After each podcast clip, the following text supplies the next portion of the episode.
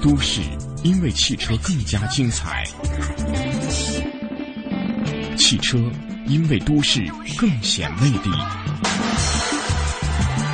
繁华都市，绚丽车坛，欢迎进入《都市车天下》。都市车天下。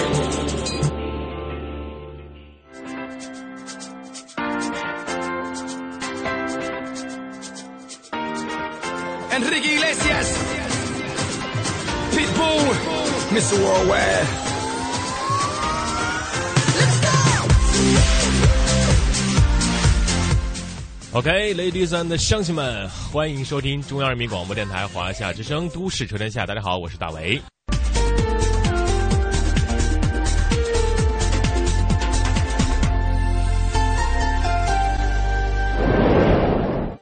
CX 五这个前脸呢，就现在的典型马自达家族的前脸，比较直立一点，格栅也比较精致漂亮，是有动感的一个前脸了、车头是比较高的，所以你坐在驾驶位上，其实是能够看到一点点车头盖的。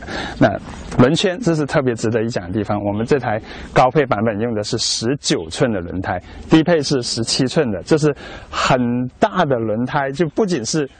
轮圈直径大，而且它整个轮胎的这个直径其实也很大的，这样可以有助于提高它的这种行车的品质和操控的精准感。同时你在侧面看，两个轮拱前后轮拱也会显得很大。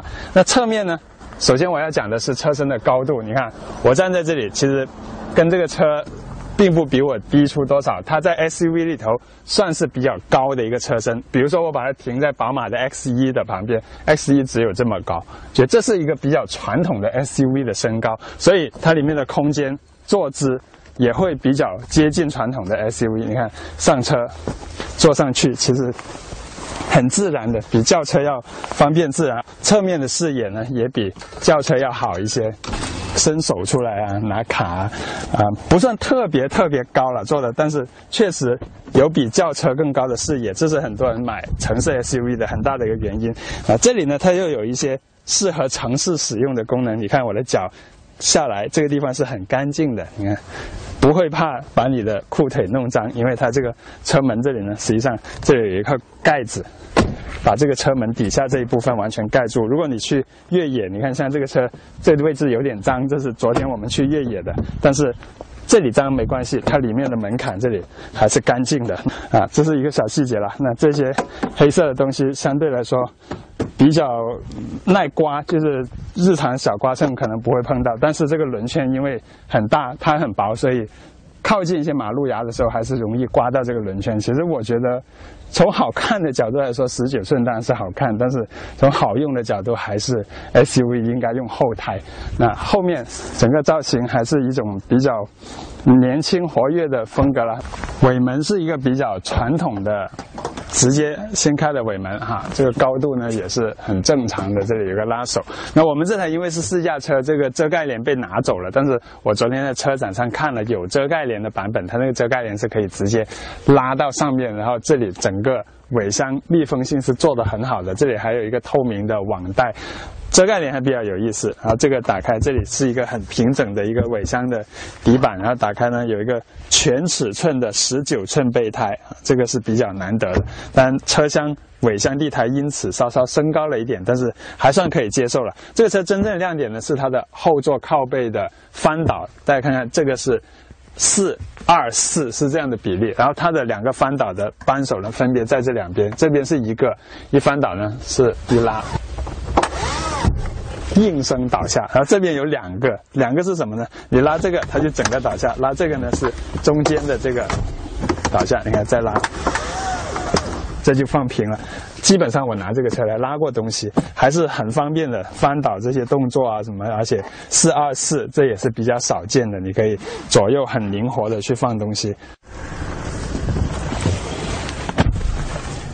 车厢里面的设计风格呢，其实也是偏向于年轻、运动一点。虽然是配色就是全黑，但全黑正是最运动的颜色，而且有一点这种钢琴黑的材质，稍稍点缀一下，还是比较年轻的。方向盘很小，真的直径在同级车里头应该是最小的直径，充分体现出马自达这种很运动的感觉。而小的方向盘确实女性开起来也会觉得很轻松。而前面三个炮筒仪表，黑白的配色。很干净，很舒服，但是它旁边这个小屏幕呢，看上去是黑白的，但实际上呢，它可以显示这个 IE Loop 这个界面，还有自动启停的界面，还是很多信息的，而且有一些警报的信息，它会用红色或者黄色在这里显示，啊，还是一个看起来很简单，但是用起来其实很方便、很周到的一个设计。那其他的人机工程全部都布置的很好，这些空调用自动空调用旋钮的设计很方便。那我唯一有一点。点吐槽的呢，就是它上面这个音响的面板。我们这台车其实是顶配的九扬声器 BOSE 音响，音质还是不错的。但是打开这个界面看看，这个界面是一个触摸屏的界面，啊，触控的反应还可以了，不算特别快，但是呢也还可以接受。但是它的整个感觉啊、风格啊，就有点像你在汽配城自己加装的那种音响导航一样，是。界面还是有一点山寨的。作为一个这么高级的 BOSE 音响来说，配上一个这样的界面显然是不够高级的啊！但是操作还不错啊，因为你行车导航也在这里，你行车你的视线不用转移太多的范围，只是手要伸得直一点去控制一些触屏的东西啊，不是很方便。那它空调的出风口比较特别，放在了中间，因为它跟这个传统的呃屏幕呢对调了位置。我起初会觉得这个空调呢老是吹着我的手肘位置不太舒服，但是后来我发现。其实它可以往上调很大的角度，然后往上调，再调中间一点呢。这时候整个风是从顶上这样绕过来的，其实是一个很舒服的一个设计啊。那方向盘上的按钮也很方便，这是定速巡航，这边是呃仪表的呃 information 等等的控制啊。装配方面，我们一直都有人说啊，马自达的装配在日系品牌里不算是很好的，相比丰田、本田来说。但是这部车的用料，其实你摸摸这些地方。软的东西都还是挺多的，就还是经得住推敲的。只是说，在一些接缝上确实没有像本田给人的感觉那么精细，但是也没有什么大的问题。有一个小细节，可能陌生人上来会吐槽一下。你看这个档位这个位置是松的。啊，这个你看可以这样掰动的。我一开始我觉得，肯定是我们这台车没有装配好。但是昨天我去广州车展的展台上看了好多台 CX 五的展车，每一台都是这样的，那就说明这个地方确实设计就是这样子，让它有一点这个余量啊，可能感觉就是很简单的套上去的一个小装饰这样子。其他的用的东西很方便，这里有储物格，这有两个杯座，这个。中间的手枕箱还比较大，还有放手机的这个格子，里面有 USB 的接口。这个呢是一个挺大的一个手枕箱，这里有眼镜盒，啊，天窗、自动防眩的后视镜、自动大灯、自动雨刮，啊，一键启动。左右的加热座椅，前后的泊车雷达，就前面也有感应探头，啊，倒车的这个屏幕也很清晰，所以总体上方方面面涉及到驾驶的东西都很好用，没有任何的问题，呃，是一个不是特别看起来不是特别华丽，但是真的很好用的车厢。马自达呢，素来是一个不太重视后座的品牌。B 级以下的所有马自达车型的后座在同级里都是没有优势的。那这台 CX 五呢？空间我倒觉得让我有一点意外，因为刚才我说过了，这台车的车身其实是足够高的，所以我坐在这里头顶空间是很足够的。嗯，腿的角度也很舒服。虽然它纵向不算很长，没有途观那么长，但是因为它的坐垫够高，所以膝盖弯曲的角度也很正常。啊。基本空间、座椅的承托力、舒适性都做得还算可以，中间也是挺平坦的，所以坐这里虽然地台有一点点凸起，因为我们这个是四驱版，但是还算是比较自然的。不过它的头枕呢，三个头枕其实，呃，中间这个不够高，旁边这个呢也不是很高。那我想把它调高一点呢。我发现原来它是不可调的，你看直接就拔出来了，啊，最高就是这样子了。那其他的东西也很简单，这里没有空调出风口，手枕掰下来也就很简单，两个杯座，啊，没有什么特别可玩弄的地方，包括它的座椅靠背有很多同级的 SUV 呢是可以调节这个靠背的角度的，但是这台车呢，我看到它这里是不能调节的，这只是一个翻折的功能，所以角度也是固定的。没有什么可玩的、可享受的地方，就是一个很普通的乘坐空间还可以的一个后座。刚才我说过，CX 五的车身是比较高的。那对于大部分厂商造这种车身高的 SUV，他们想把这个车操控造好，他会怎么做呢？就把悬挂调硬。包括丰田啊、标致啊这样的厂商都是这么做的。调硬悬挂之后呢，这车的舒适性就得不到保证了，就会很硬。所以近年我们开过很多的城市 SUV，操控过弯真的很接近轿车，但是一过坎、过那种坑洼的时候，叭叭叭叭叭，整个底盘就很硬很跳。对于马自达来说呢，我本来也有这样的担心，后来我想升一层。我又觉得其实不用担心，因为马自达是所有汽车厂商里头特别会造悬挂的一个品牌。我说它造悬挂厉害，主要是表现在过弯。以前马三、马六过弯的时候，都是一扭方向，这车会特别贼的拐进去。这个本身就是它的悬挂的构造设计的特别适合过弯。那 CS 五其实也保留了这一份的品牌的特质，因为你扭入一个弯的时候，看准一个弯一扭进去，哎，你会发现。这车的底盘真的是很愿意转弯的，就是一拐，它没有以前的轿车像马三、马六那么鸡贼了，但是它还是天性就是很愿意去拐弯，而拐弯的时候，你只会感觉到车身稍稍可以说是正常的一些侧倾摆动吧，但是。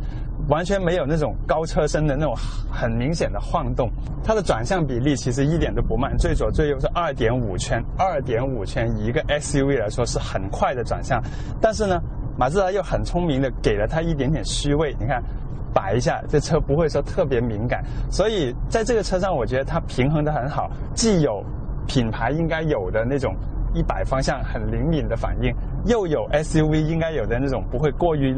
敏感这车行驶中，你去摆一下方向，它还是比较安定的。那说到底盘的表现，其实不得不提是这台 CX 五，它用了一个十九寸的轮圈。我没记错的话，应该是这个级别的 SUV 第一次用上十九寸轮圈。起初我是很担心的，甚至我是有点嗤之以鼻的，就十九寸好看好卖，但是好不好用呢？这么薄的轮胎用在 SUV 上，SUV 本身就重，那它肯定那个细微震动会很大，但是。我开下来这部车，我觉得它真的处理的很好。比如说日常开各种路面，哪怕是一些粗糙点的水泥地，也感觉不到它有那种高频的细微震动，真的是没有。这个车处理震动处理的很好。过一些沟沟坎坎的时候呢，它也是靠悬挂本身的比较精密的动作去化解这些震动的。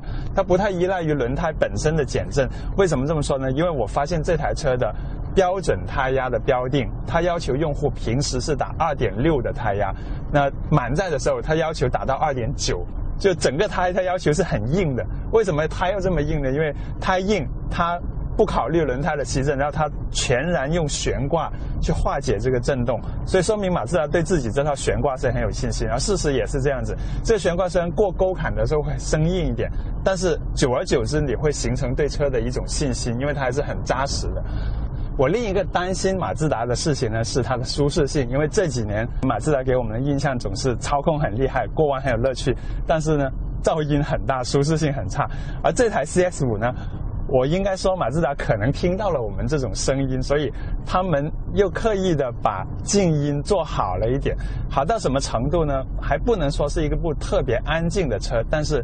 你过一些变化的路面啊，包括过一些沟坎，悬挂的声音会听得到，但是真的不会太扰人。整个车的静音表现可以说是很自然的，比我近期试过的丰田的新 RAV4 要更安静。那在静音方面没有标致3008这么好，但是 CX-5 的底盘滤震的那种动作呢，又比3008要来得更自然。在整个操控上的好开程度，我给它打很高的分数。我尤其喜欢它这个很轻盈的转向，既有精准感，又非常轻松顺滑，配合它这个很乖巧的底盘，嗯，有点精密感的底盘，整个感觉我觉得有点像开着一部豪华品牌的 SUV，类似奥迪 Q 五发布全新理财资讯产品，把握经济热点投资商机，早日实现财富自由梦想。就来加盟云黄业，央财云城权威打造投资理财集装箱云黄页，为金融机构、理财师、理财产品供应商、广告主提供企业展示、资讯发布、产品销售、在线交易等一站式全方位云服务。登录三 W 刀 CIA 分刀 TV，或下载央财云城安卓手机客户端，随时随地分享权威信息，随心所欲把握投资商机。云黄页，口袋里的金融云服务商城。三 W 刀 CIA 分刀 TV，央财云城，一城在手，财富尽有。客服热线：四零零六幺二八二幺八。感觉。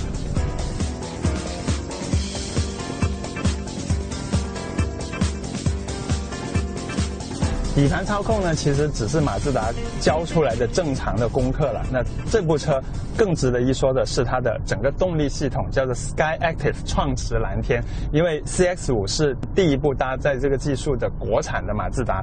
那 Sky Active 说白了，它不是发动机、变速箱这么简单，但是它的发动机。很厉害，这个发动机是2.5升的一个阿特金森循环的发动机。这个循环说起来很复杂了，反正意思就是它是特别注重省油的一种工作模式。所以这个发动机在头段的动力输出，一脚油门踩下去，没有以前的马自达的发动机那么灵敏。但是它的中段三千转、四千转、五千转，一下一下成比例的动力的递增，而上到四五千转的时候，它动力真的是很够的。这台车。踩加速，我们红灯起步或者收费站里那个并入那个主车道，一脚油门起步，声音又很好听，动力又很结实。但是你平时不那么开，而是斯文一点的开，它在一千来转的时候的动力呢，又比以前的马自达来的更顺滑，可以说更有高级感。动力是够的，绝对是够的。它的六 AT 匹配的也很好，这个档位该降档就降档，该升档升档，反应没有双离合那么快，但是也不慢。换挡也算很平顺。创驰蓝天是一整套节能的系统，不仅是发动机、变速箱，整个车身的轻量化，还包括一个智能的一些能量运用的系统，比如说 iStop。这个 iStop 呢，就是自动启停。那很多欧洲车都已经用自动启停了，宝马、奔驰、奥迪都有了。目的就是在走走停停的时候，一停车就把发动机熄掉，这样可以让这个车呢减少排放。减少油耗，那马自达也是这样子做的，但它前面有个 i，意思就是它更智能化一点。智能在什么地方呢？首先，它有很多该停就停，不该停就不停的设计。比如说，该停我们知道一停下来啊，等红灯什么，它会停下来啊。然后呢，我们把档位挂到空档拉手刹，它发动机还是停止的；挂到 P 档，它依然是停止的。这是很聪明的一种设计，就是不会像。欧洲车那样很简陋的，就是你踩刹车就停，松刹车就着。那有时候想红灯挂 P 档也不行，它要求你一直踩住。但是马自达这个呢，允许你红灯挂空档拉手刹，它也会停。那什么时候不该停呢？比如说前后倒车挪库的时候，是吧？我在。不停车泊位前前后后，如果你一停下来，它就熄火；一挂倒档，它又着车。宝马就是这样的，很让人抓狂的系统。但马自达这个呢，你挂倒档它不会停。你在停车挪库的时候，我为什么说它不会停呢？因为它有一个设计，只要你的方向打了一定的角度，像这样打了一定角度，哎，它是不会停止的。而这时候它的仪表会告诉你，因为你打着方向，所以它不会停止。这是很聪明的设计。比如说我在。掉头这个匝道，我停着等掉头的时候，如果发动机熄了，你总会有点不安心，对吧？但是它就不熄灭，它这时候就不会影响你正常的驾驶。而且它还有一个屏幕，告诉你这个系统累计给你停了多长的时间。像我们这台车开了五千多公里，它已经累计停了超过六个小时。那每次停多少，每次开车停多少，它都会告诉你。那这个系统有时候我在啊开车早上上班的时候，我开这个车开了一两个礼拜。我发现上班十来分钟的路程，它可以给你熄火高达七八分钟。就你在堵车的时候，你不知不觉间，它其实已经熄火熄了好长时间。所以它能不能减低油耗，这是肯定的。而且越堵车，它越能减低油耗。它的憋气时间也很长，只要你的空调不是开得很低温呢，最长时间我看过它能憋气到两分钟的。但如果你空调开得很低，外面又很热呢，它只能憋个二三十秒钟。但是总比不停要好啊。而且减少排放啊，对吧？那而且它这个停下来的时候堵车，它的空调还是有制冷的，只是稍稍降低一点制冷，但还是有制冷，不像奥迪的系统一停了空调就不制冷，那也是让人很抓狂的。还有一点就是这个智能启停的动作是很快速的，比如说停下车的时候，它悄悄的停下来，你看，停下来，一二三。真的是很快，有一点点延迟，但是基本上你的脚从刹车一挪开，没放到油门，它已经完全准备好 stand by，转速已经到一千多转，怠速很正常的就能起步，这个是很重要的。这个如果它每次启动都很慢，你会很讨厌它，会把它关掉。我知道还有很多朋友担心这种自动启停系统会反复的启动啊、熄灭、启动、熄灭，那那个启动机不是寿命很短是吧？而马自达这个系统恰恰就完全不用担心这个问题，因为它是利用直喷的功能，就在停车的时候，它往缸内喷一束油，然后一点火，就用火花塞去点火。这时候发动机就启动了，根本不需要电机启动电机，赶赶赶去带动它启动。这也是为什么它反应快的原因。而且因为它是用火花塞点火的，所以只要火花塞不坏，理论上它这个点火就是无限次寿命的。这是很聪明的设计。那说到聪明设计呢，这个车还有一个很特别的系统，叫做 IE Loop。名字很古怪，实际上就是一个智能的刹车能量回收系统。那刹车能量回收就是我们一刹车的时候，刹车转换成热能，这个热能被刹车盘散失掉了，浪费掉了。其实这种能量是可以回收进来，储存起来，给车子的电器啊，甚至是发动机动力去用。而马自达这个系统呢，特别在它并没有用电池去储存这些电能，因为电池如果你用来储存这个刹车能量的话，每每踩一次刹车它都要储存一次，这个电池是消耗的很快的，寿命会很快，性能会很快的下降。马自达呢用了超级电容，就小小的一个电容，电容的寿命是无限次的，而且它充放电特别快。那它有一个屏幕让你看到它的充放电，真的是很快，充电快到什么程度？我大概时速在八十公里的时候，前面有个收费站，我慢慢停车，就在这个过程一次停车，它的电容已经从一格就仅剩一格电，充到五格电满格。别看它这个电量好像哎来的这么容易啊，但是实际上它可以供给空调啊、音响啊、前后灯啊这些电器设备，可以我看过至至少能用个三五分钟没问题啊。所以这些就是能量从一些本来散失掉的地方。偷回来的能量，这些偷回来的能量呢，间接又减少了发动机的负荷，因为空调、音响这些东西本来是发动机去带动的，所以油耗就降下来了。那有这个 eLoop 系统，按照他们厂商的参数表，我看了，它比没有这个系统的车呢，要降低零点二升的油耗。那方方面面综合起来，这台车的油耗就做到了自然吸气里头的前所未有的低油耗。低到什么程度呢？我们这台车。是一个 SUV 哈，二点五升排量，四驱智能四驱。我开下来，我们在市区堵堵车，再稍走一点高速，这样综合的油耗不超过十升。那如果是很激烈的试车这样的驾驶，经常大油门去开，也不超过十一升，就是十升出头的油耗。高速上。跑长途，它可以做到七升八升的油耗，就综合油耗。我们这个车开了两千公里，大概跑了三四箱油，综合油耗都没有一箱油是超过十升的。这是 SUV，而且它的动力很不错，所以这个油耗应该还是挺出色的。我觉得跟。涡轮增压的车，比如说途观 2.0T 相比，这部车的动力平顺性、高级感比途观要好。我日常我愿意开这部车啊，在全力加速的时候，它爆发力没有途观那么猛，但是它其实也能给到你运动感。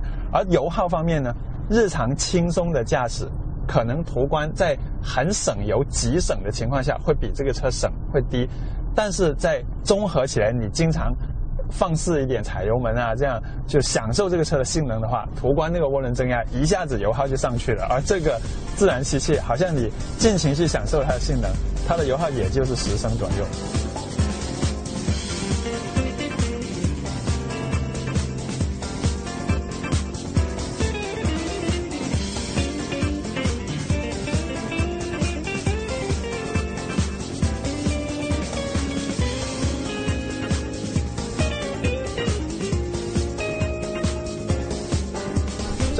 说越野，越野绝对不是 CX 五的主要的卖点，但是我现在走走这种满布坑洼的烂路呢，我发现比我想象中要放心啊。首先，它的离地距我目测我就觉得在同类车里头算是不错的。那第二，它的方向在走这种烂路的时候，这个电子转向其实过滤细微震动还是做得很不错啊。手部觉得是很放松的，很轻松的。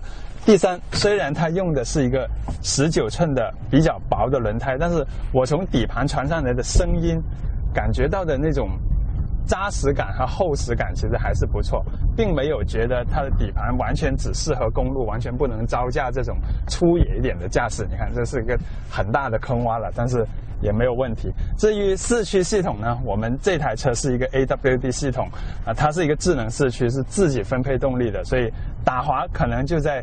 无形之间，它就给你去消除掉了。这系统可能不能用来做一些极限的攀爬啊什么的，但是的确在冬天、在雪地、在冰雪冰雪天或者在雨天泥泞走一些烂路修路的时候，它确实有它的优势。而且这种智能四驱呢，日常也不会增加油耗，所以可以的话，我还是建议去选四驱的版本。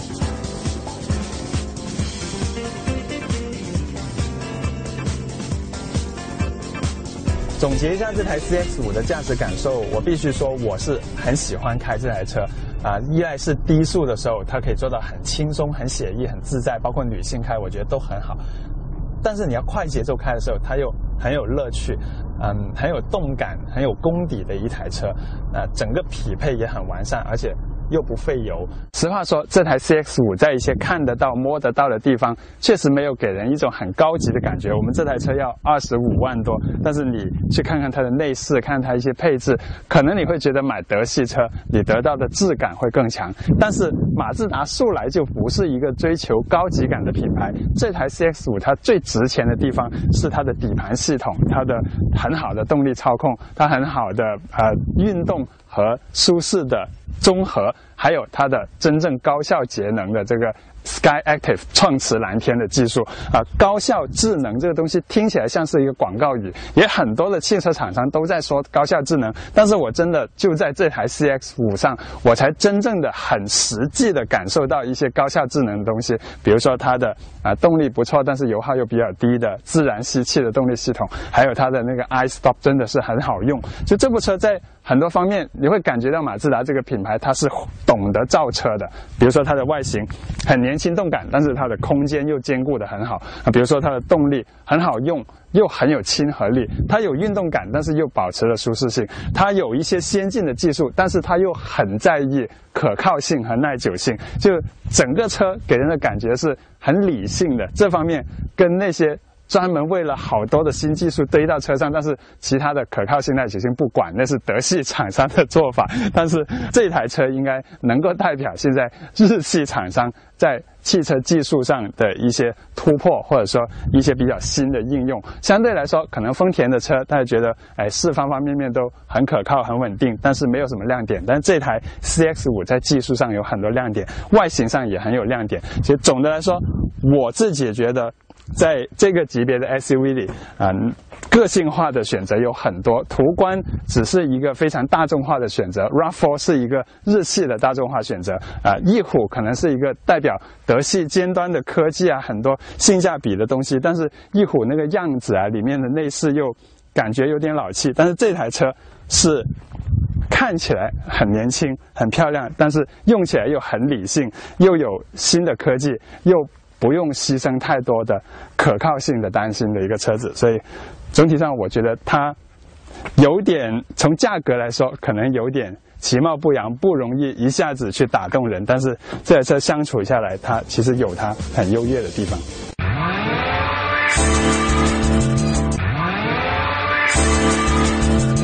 都市因为汽车更加精彩，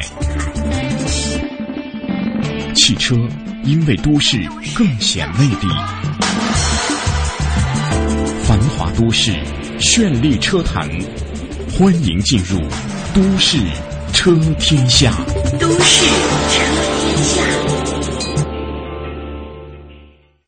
二零一四同城金融云服务领航者，央财云城。强势登录，登录三 W 刀 CNFN 刀 TV 或下载安卓手机客户端，即可注册财富共享。这里有权威专业的投资机构，这里有热门抢手的理财产品，这里应有尽有。入驻央财云城，共创财富未来。央财云城，指尖上的金矿。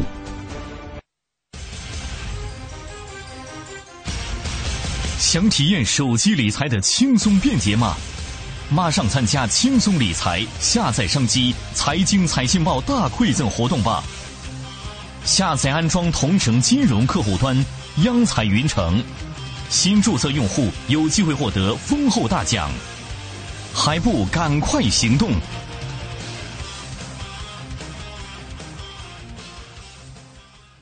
万款珠宝强势登陆央财云城，一次供你万种选择。五月一日至五月三十一日，全天精品珠宝限时特惠，让利到底，优惠多多。现已开通网上预约，自行挑货，更多珠宝低至五折起。门店提货完成交易后再返现。详情请咨询四零零幺二八二幺八或登录央财云城官网。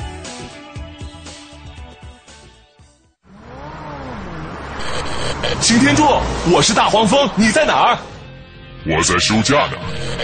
别开玩笑，擎天柱，我看到一个和你外观牌照一样的家伙。什么？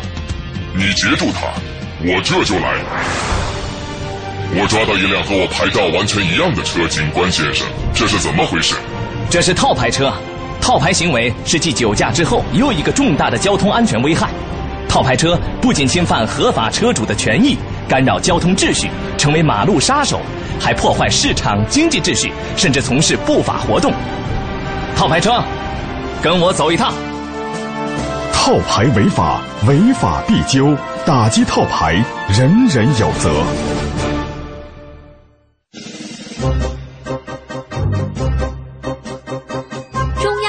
广播电台香港之声携手香港青年交流促进联会，共同推出“梦想舞台二零一四”，为你的梦想加油助力。即日起至五月十六号，用文字、声音、图片、视频等各种形式分享你的梦想故事，就有机会赢得共十五万港币的圆梦启动金。让我们为你的梦想筑起平台。为你找到逐梦的同行者，为我们的梦想注入生命力。详情请登录央广网。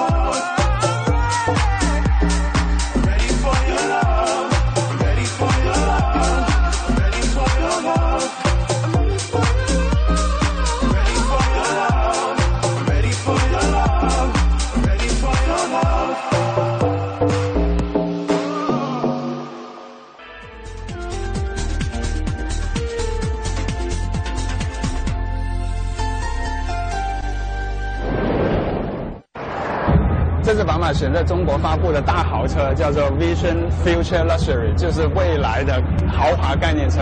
它应该是宝马下一代七系的雏形。这个车是个概念车，但是我看到现场有些厉害的人就恨不得要把这个车原样买回去了。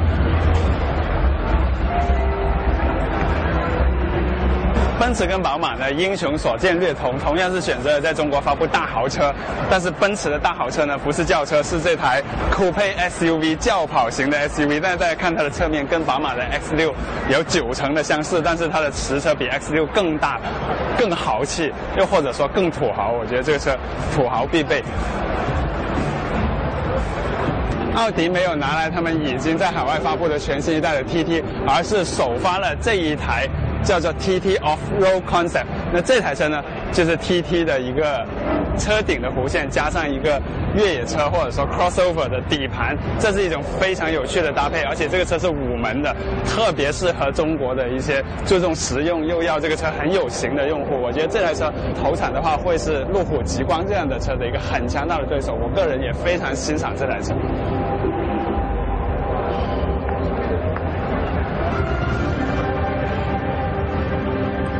路虎带来的全球首发呢，是这一台叫做 Vision Discovery，它应该是发现的一个衍生车型，啊、比发现会略小一点，也更偏向于年轻运动一点。SUV 市场很大，豪华 SUV 市场更是一块巨大的蛋糕，所以他们会绞动脑筋，想方设法的推出一切的细分车型。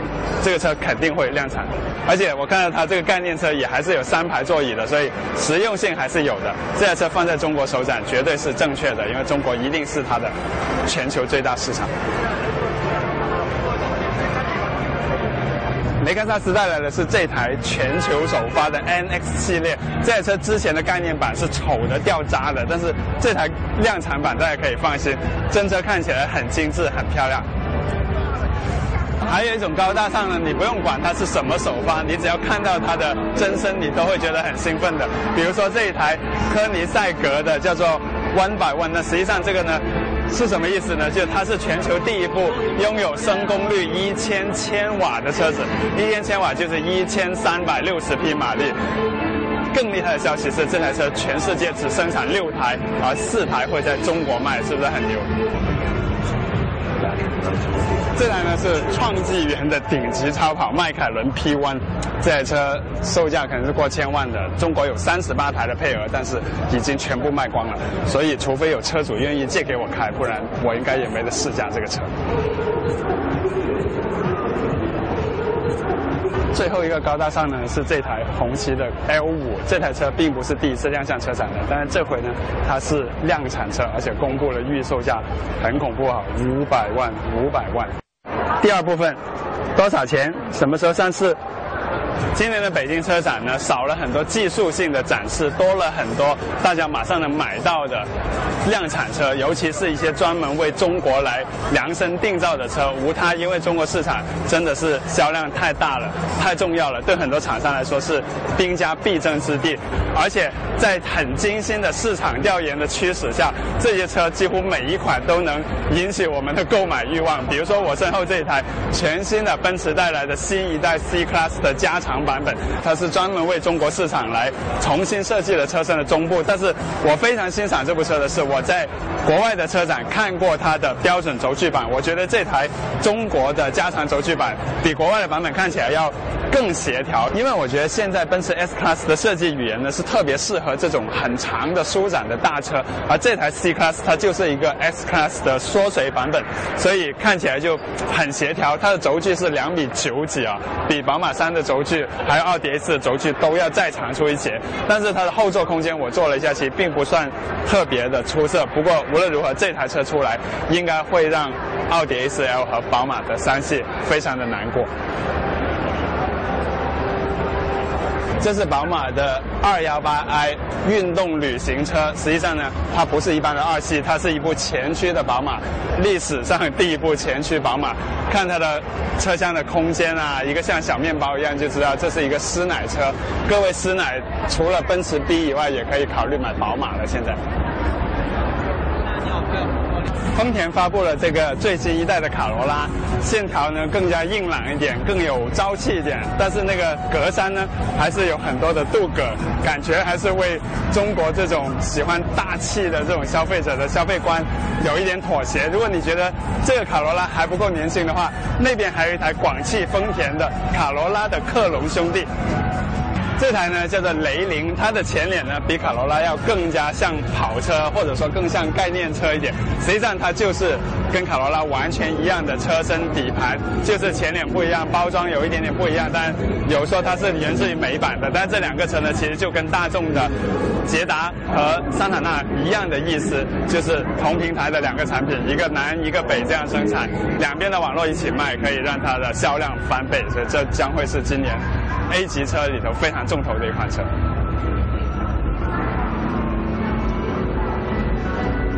另一个 A 级车的王者雪佛兰的科鲁兹，这回也推出了全新一代，这是第二代的全新国产科鲁兹。整个外形呢，我觉得比原来要更显年轻化一点，车身也显得更大了，空间肯定也更大，各方面又会会更好。有新的 1.4T 的发动机，不过从外形设计来说，我觉得我还需要一点时间去适应它。这也是东风标致的新一代408，它厉害的地方呢是主打速腾这样的对手，但是它拥有跟帕萨特媲美的车身尺寸，而且搭载了很多先进的装备。今年下半年可能年底会上市。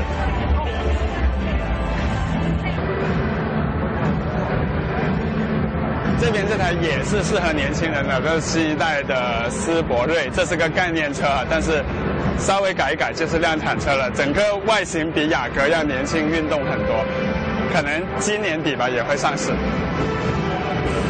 福特带来了两款很能卖的车，一个是这台全新的名字、全新的造型，这个叫做福睿斯啊，外形是全新的，但这个车呢，我猜它应该是嘉年华的平台造出来的一部十万元左右的入门级家用的三厢车，应该是桑塔纳、爱丽舍这样的对手。第二台呢是这台很大的大型 SUV，它的尺寸跟丰田的汉兰达应该是很接近的。不过看看这些轮胎啊、底盘，就是一个非常讲究越野的车子。这个车会放在江铃福特生产。鲜亮的颜色，闪亮。说到 SUV 呢，那当然是热潮不止了。那今年 PSA 就会有两台全新的 SUV 投放，这台呢是在 DS 这边的高端路线的，这是以 DS 的一个第一个 SUV 产品，做了很多 DS 特有的一些装饰件啊，啊，主攻我觉得应该是女性市场啊，因为这个车的底盘不高，但是很漂亮、很精致，像是精心穿戴的出门一样。这边厢呢还有这台同平台的东风雪铁龙的 CXL 现在是个概念车，但是马上也会量产了。那我觉得这个车外形是很漂亮，很低矮，很有特色，但是问题是怎么说服消费者认为它是个 SUV 呢？这台呢是外形我个人最欣赏的 SUV，这是吉普的自由侠。这台车我之前在很多次国外车展都说过了，很可爱。真真车看起来你会觉得它又有男子气概，又有一点点女性的那种卖萌的感觉。这台车呢应该在明年会在国内买得到，而且售价不会贵啊，它应该是最便宜的吉普，二十万以下就能买得到。本田这边呢有这台广本枪会在今年推出的，叫做缤智，是一个小型 SUV，但是它的上半部是一个轿跑的造型。这个车很多年轻人应该会非常喜欢，它是飞度平台，应该是十万出头的价钱。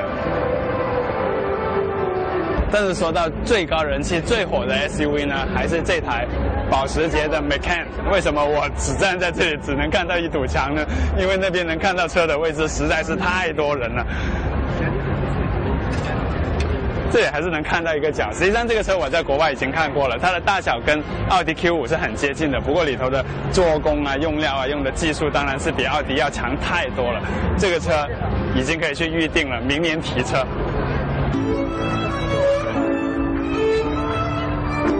林肯，这是这回全新登陆中国的品牌，虽然这是一个很老的福特的高端品牌了。这回他们会带来两款车，一台是这台非常漂亮的 MKZ，我很喜欢这台车的外形，真的是很前卫，很有那种令人震慑的感觉啊。但这台车呢，其实是福特蒙迪欧的底子换了个壳。那还有一部车呢，就是这边这部。这台呢是基于翼虎平台的林肯的 SUV，叫做 MKC。这台车应该比刚才那台销量会更大，但是呢设计就没有那个那么出彩。大众的馆在一五单独一个馆，这是很奇葩的，要过一条马路才能去得到。很多人都说找不到它在哪。再来看国产的好车，这台呢是上海大众的 NMC，我们戏称它是上海大众版的 CC，但这台车呢。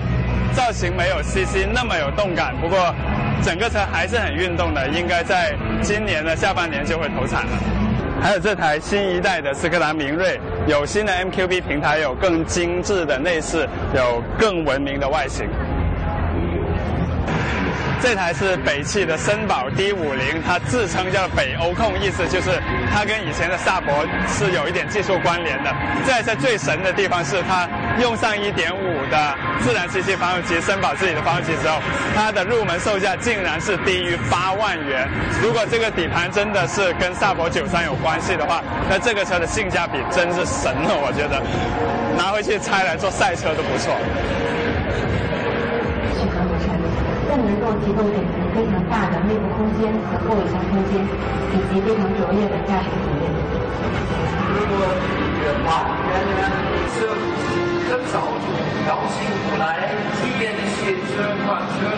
再来看一个消费的新趋势，这是一台纯电动车，它叫做腾势，其实就是比亚迪跟奔驰合作搞的。奔驰负责研发这个车的车身底盘，比亚迪负责研发它的动力系统，可以说是各取所长。今年九月份就会出车了，价钱是三十六万，然后算上补贴是二十五万，其实还是可以考虑的。不过你要有充电的条件。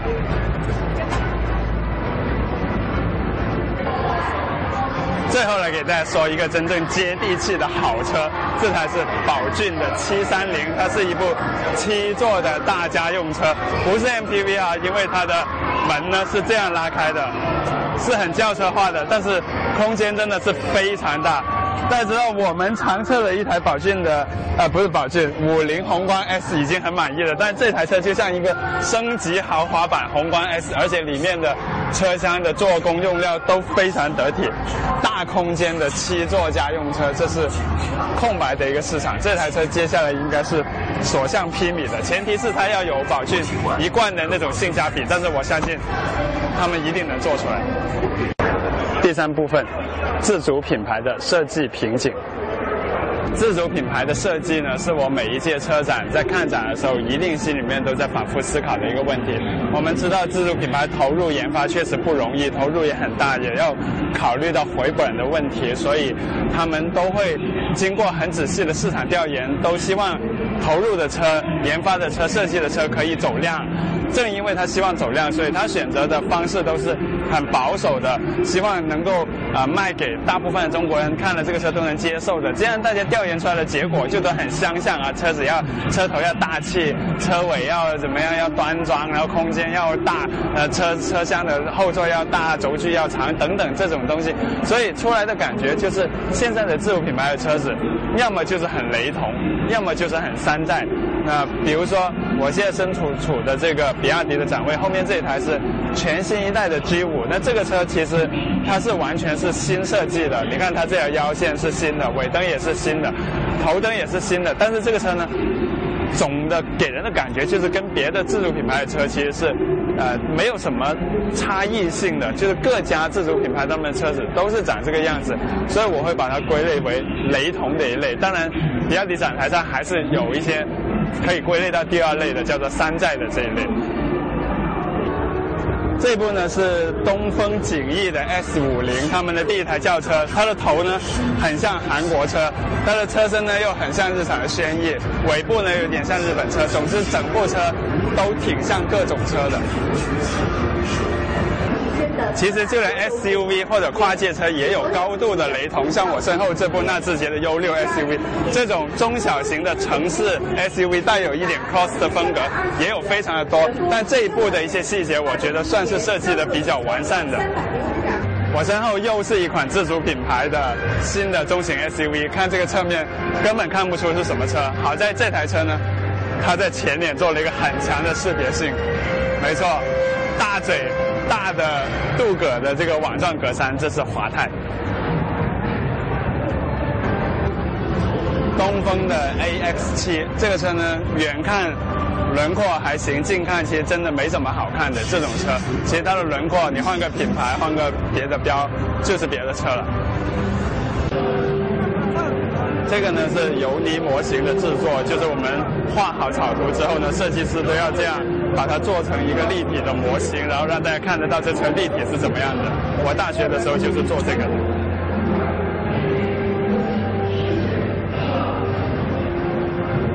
其实就连自主品牌的概念车，我觉得都挺雷同的。像这台一汽的一个概念车，那他们也没有说展示什么概念。其实我觉得这个车呢，更多的就是在展示它的线跟面的结合，这就是一部。大轿车嘛，对不对？那这里呢还自己说的挺厉害啊，完美的曲线，无限的创意，永恒的精神。其实这种概念是什么呢？这种真的不算是概念车。这是海马的新一代的产品，这个 S 五是一个小 SUV，它算得上是我们看了这么多 SUV。这台算得上是识别性很强的，你在很多细节上都能看到它很独特的地方。但是我们看看后面是海马的新的轿车，叫做 M5，它的问题就是那台轿车跟这台 SUV 格栅啊、灯啊，整个造型完全是不一样的，看起来就不像一个品牌的车。所以海马我对它的评价就是开发体系肯定有一点点混乱，所以没有统一的语言。但是每个产品自身的原创度还是挺高。江淮跟长城的设计呢，算是比较不让人审美疲劳的，但是他们也各有一些隐忧。江淮把旗下的各款车型的前脸都统一了一种风格，像这台是和悦 A 三零，这台呢是全新改脸的和悦，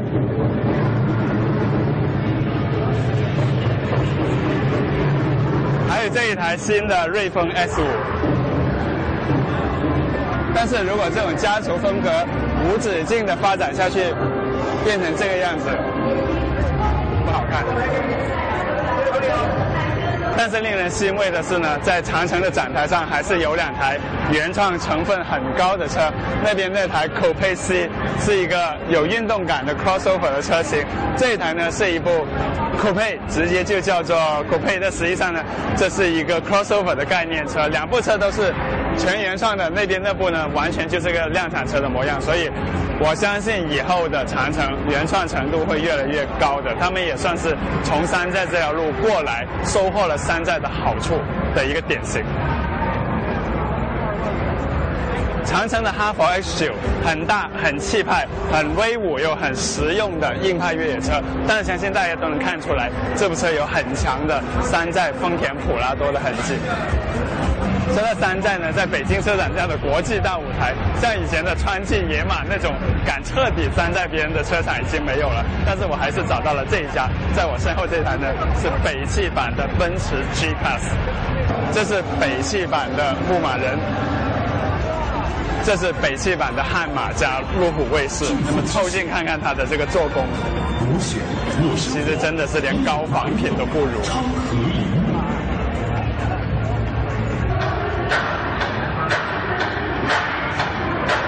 来，快点。第四部分吐槽，男厕所都要排队，大家见过吗？我是第一次见。洗手间都排队。最后一部分，我们来吐槽一下北京车展。其实过去每一届的北京车展呢，我都会写一篇文章来骂这个组委会怎么差，怎么在媒体日混进了各种的闲杂人等。但是今年这个情况更甚。其实今年很多的媒体已经是提前两三天要排上两三个小时的队才能领到我们的媒体证。我想，哎，领媒体证这么困难，那应该是人流控制的很好啊。结果完全不是的，到媒体日那一天，什么人都有。我觉得能有百分之三十是媒体就很不错了，其他百分之七十是什么人啊？有人说我们这个媒体证不叫媒体证，今年叫做粉丝证，因为为什么呢？因为今年有的厂商他们请了很大牌的明星过来北京车展，包括我身后这个啊，我就不说他是谁了。然后还有什么贝克汉姆啊，还有这个长腿叔叔啊等等各种各样的人，因为这些明星的到来，而且提前的很多的风声放出去，使得很多的粉丝宁可出高价去黄牛那里去买我们的媒体证来侵入我们的呃媒体日，结果搞得我们媒体日全部是粉丝，有的厂商像这个厂商它的展台根本就拥挤不堪，然后最后就被封闭了，发布会也取消了，然后所有的汽车记者想干正事都干不了了。那这个是中国车展的特色，但是这也确实是中国车展一种已经回不去的一种极其恶劣的现象。啊尤其我们以前说啊，车模对我们的干扰已经够多的了，已经很多人就纯粹是来看车模的。但是现在有比车模更厉害的，那是明星。我们的整个车展已经变成了一个娱乐展，这是我真的非常难受的一个地方。然后包括北京车展的整个服务也是极其差劲的。我们会看到上男厕所都要排长龙啊，我们会看到啊所有的展馆里面可能是冠冕堂皇，但是一出去就脏乱差了。我们会看到这个展馆没有正常的交通了，我们媒体日进来还走了一个小时的路，因为堵车堵得太厉害了。都市因为汽车更加精彩，汽车因为都市更显魅力。繁华都市，绚丽车坛，欢迎进入都市车天下。都市车天下。